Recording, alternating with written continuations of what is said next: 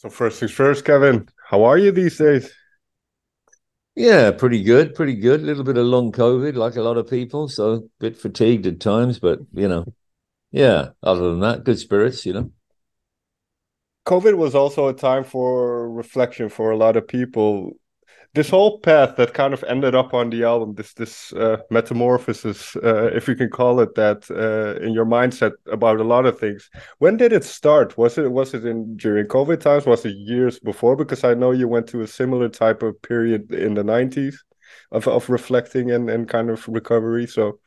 Yeah yeah thanks. Um yeah, it was years before, not too many, but about uh, 2016 we did the album uh, Dexys Do Irish and Country, and uh, after that, I just felt quite drained, really. And uh, my mum passed at the end of that year. Um, mm. She passed from 2016 into 2017. So, um, yeah, I didn't really know where I was and what I wanted. You know, I just felt quite disillusioned with a lot of things. So I started to do some courses and stuff and try and um, work on myself a bit. And uh, and I really wanted to get away from music. I had no intention of doing music you know, one guy even said to me, "Oh, what do you do for a living?" And I said, "I, I music." And he said, "Oh, well, when you've done all these courses, you'll be able to do music in a different way." And I, I almost got angry. I was like, "No, I don't want to do music, man. I just want to, you know." I just felt quite trapped by music at that point, and I wanted to get out of it. Yeah. But I just kept on doing this stuff and just kept on doing it. And uh, I think about 2020, 2021. And, and I was feeling pretty good in myself generally. And I just thought, hmm, I, I could actually do some music now. I would quite like to do some music. It just changed. Something shifted.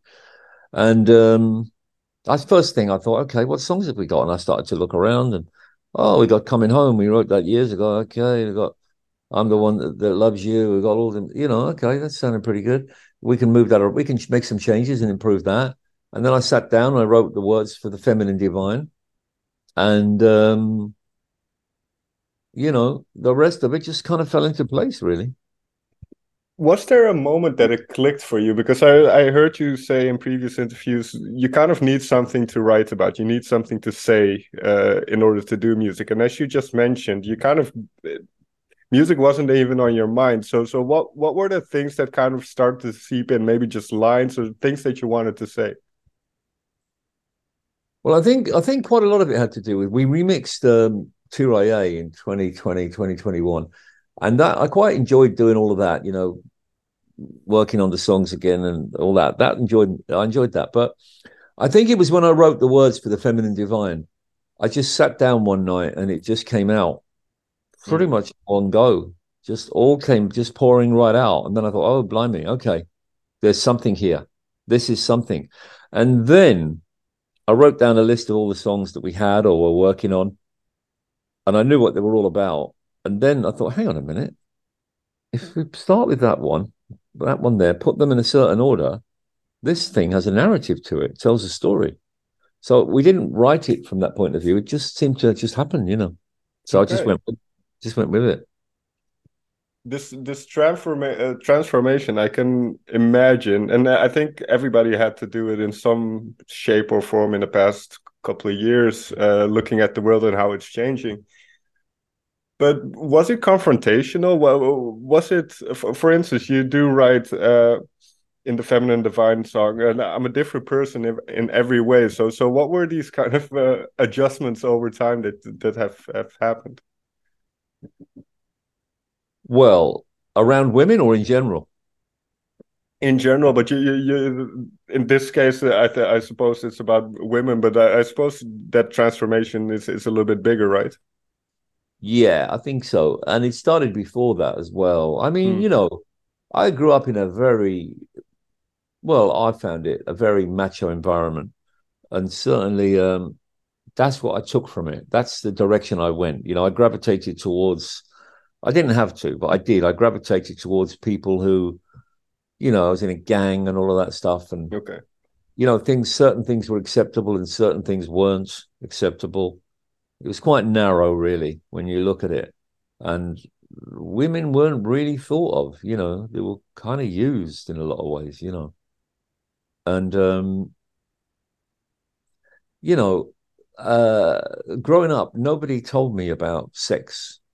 Hmm. Like, like my parents didn't mention it. They didn't tell me about sex. The school didn't even mention it. Like, not even in biology. It was a very backward school that I went to. Not even there was no even biology. There was no even animals, birds. There was nothing. Okay. Nothing.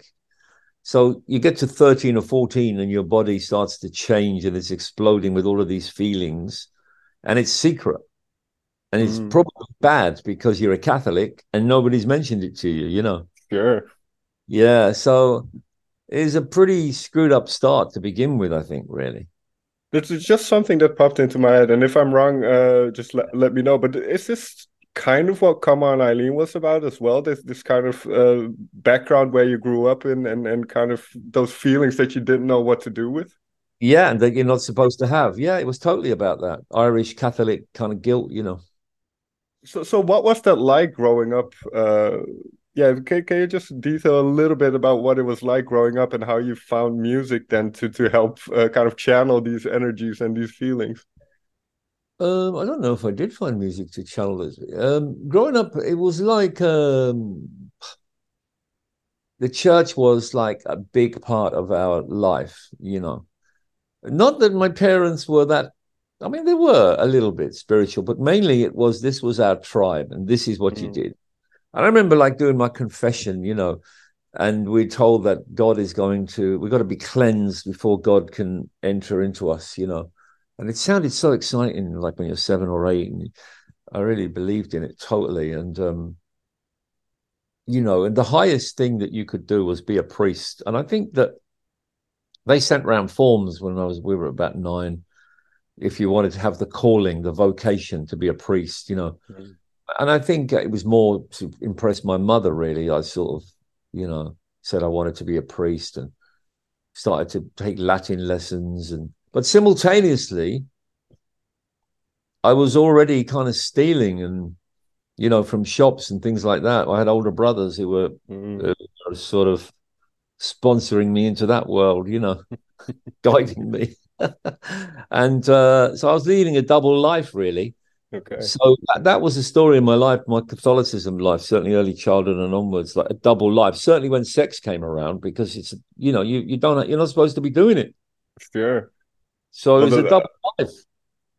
And uh, I can imagine once you enter the music industry, well, uh, how did people in your environment then then perceive you doing music and, and kind of having that success that you had?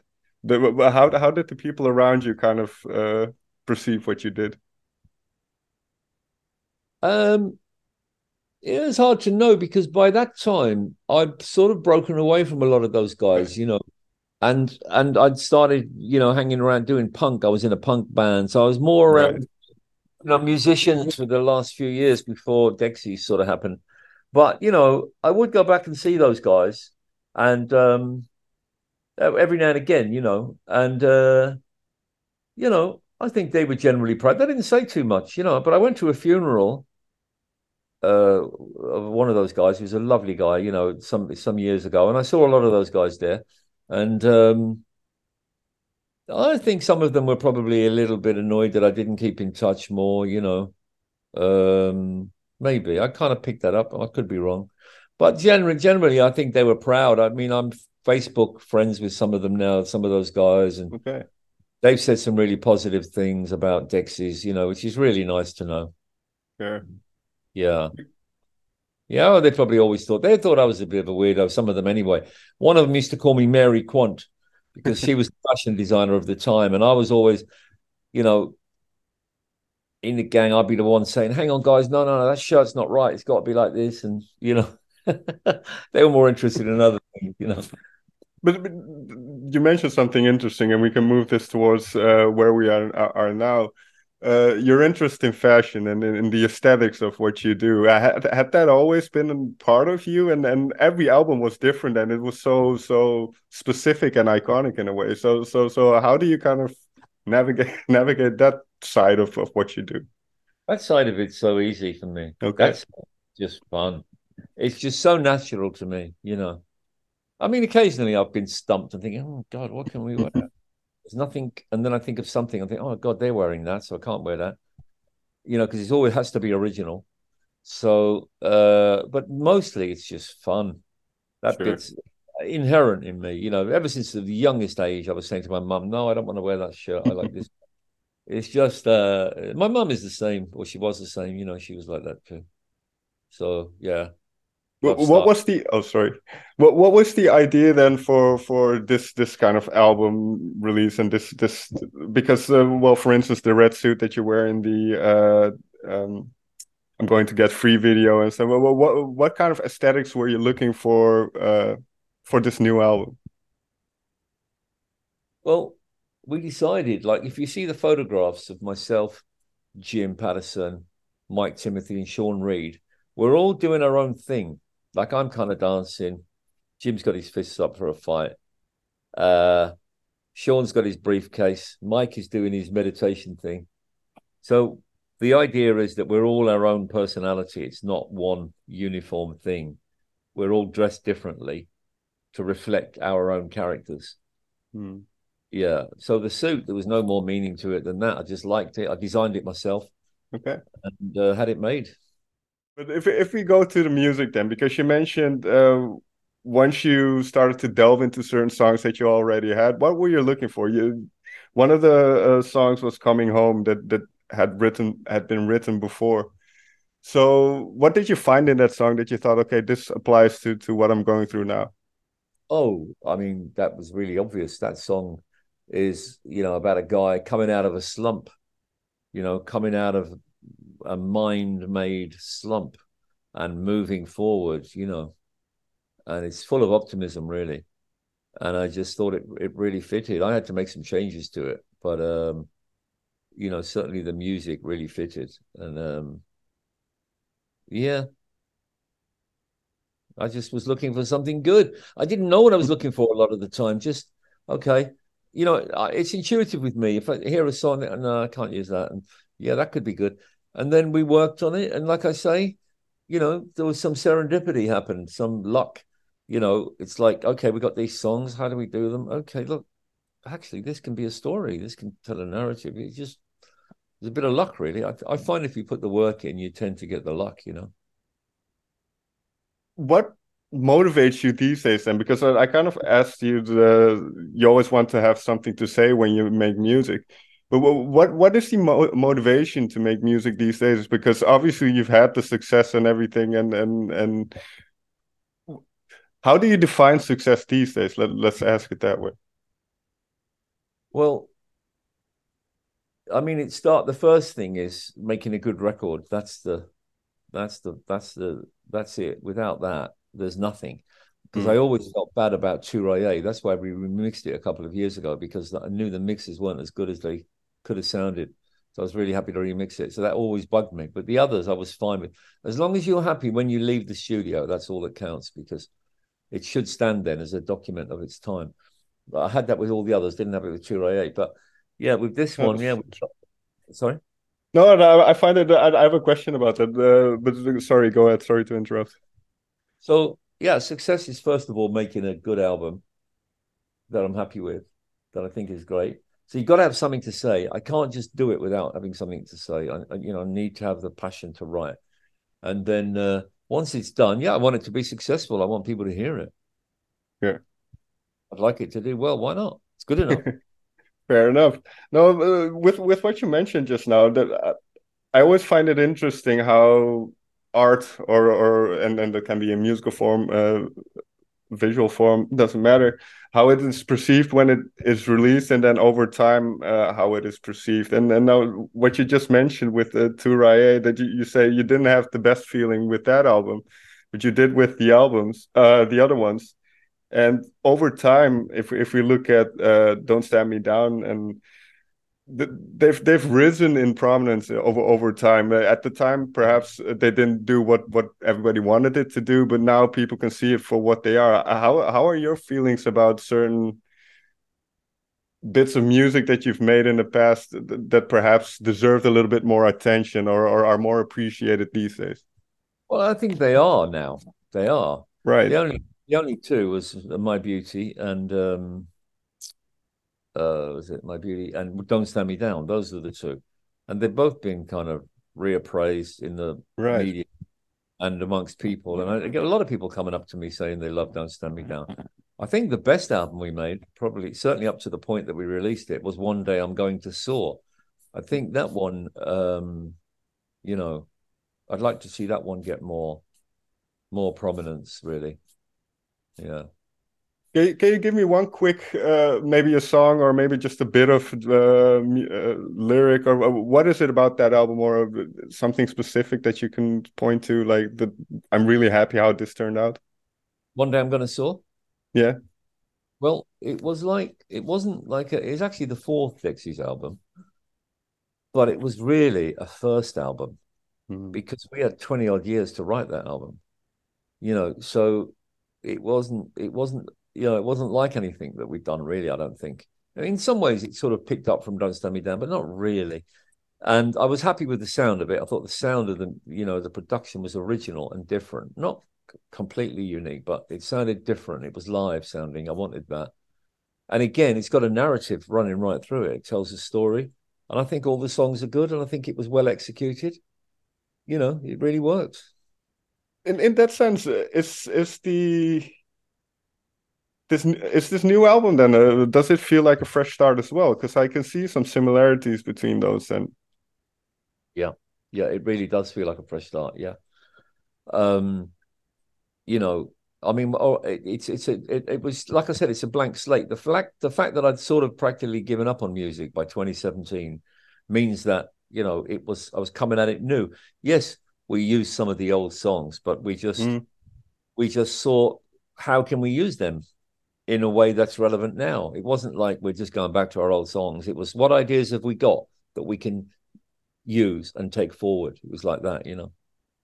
And I don't, I don't know how many people have already kind of heard the album, or and obviously some people have heard the songs. But what, what have the, what has the response been? Uh, I, I would, I would ask, especially from women to this album. What what have you heard from the people around you? Kind of uh, yeah, that what what is their interpretation of this album?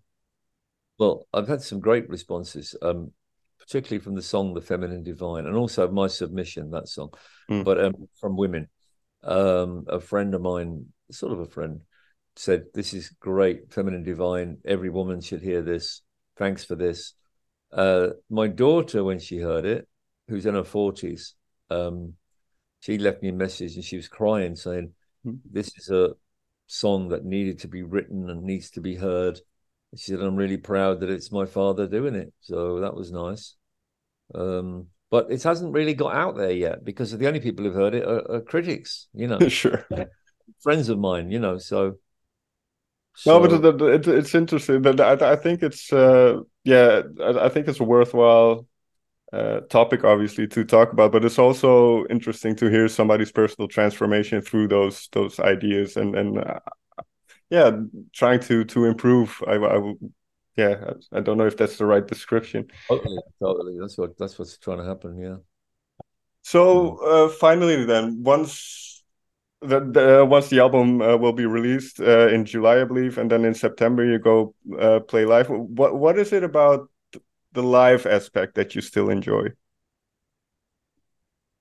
Um, well, I, I, I don't um, that much unless again we got something to say. It's not like mm. I'm one of them guys who needs to be on a stage. That's why right. I'm so little performing. You know, you hear I hear musicians, you know, they go out and they love to get up if there's a band they want to sing or play, and I'm just not that guy at all. Okay. Um, I don't love it, but I do like doing something good. Same as with the album. So uh, what I'm pleased about or excited about, or, and also very nervous about, is the first half of this show. We're going to play the complete album, and we're going to act it out as well as perform it musically, okay. theatrical performance of right. the narrative. We've got a female protagonist, Claudia. She's American. She's coming over, and uh, me and her are going to play out the, the whole thing in front of the audience. theaters and then there'll be an intermission, and then we'll come back and we'll play the old stuff. Being back on stage and and and touring again, are you in it for the long haul in in a sense? Uh, because you've been doing this so uh, for so long, and and Jim has uh, been alongside you for for a long time. Um, do you see? Is the aim to keep doing this? No, uh, you know, again, it comes back to uh, feeling inspired, having something to say. Um, I do feel there's another album after this. I've got, okay. we've got the concept for it. It's a completely different concept, and it's a. Um, we've got some songs written, not the whole album, but a good few that, that are workable. Definitely good, good enough. If we can get them done right, you know. Um, so I can see another album. Um, hopefully, depends how this one goes, I guess. But I can't see beyond that at the moment. I'm not thinking. It's not about keeping going, keeping going. Mm. It's definitely not about that for me. It's about having. It's about the project, and I can see this project, which we've done now, and we're promoting it and playing live, and then I can see the next one. But after that, I've no idea. I can't see it. I can't. I haven't got any more ideas after that. Put it that way. So you have to live life a little bit and see if the ideas pop in. Yeah, or they might, or they might not. Yeah, yeah. I, I like that open ending though. Um, Kevin, thank you so much for taking the time to talk with me, and I wish you all the best with the album. Oh, thanks so much, Robin.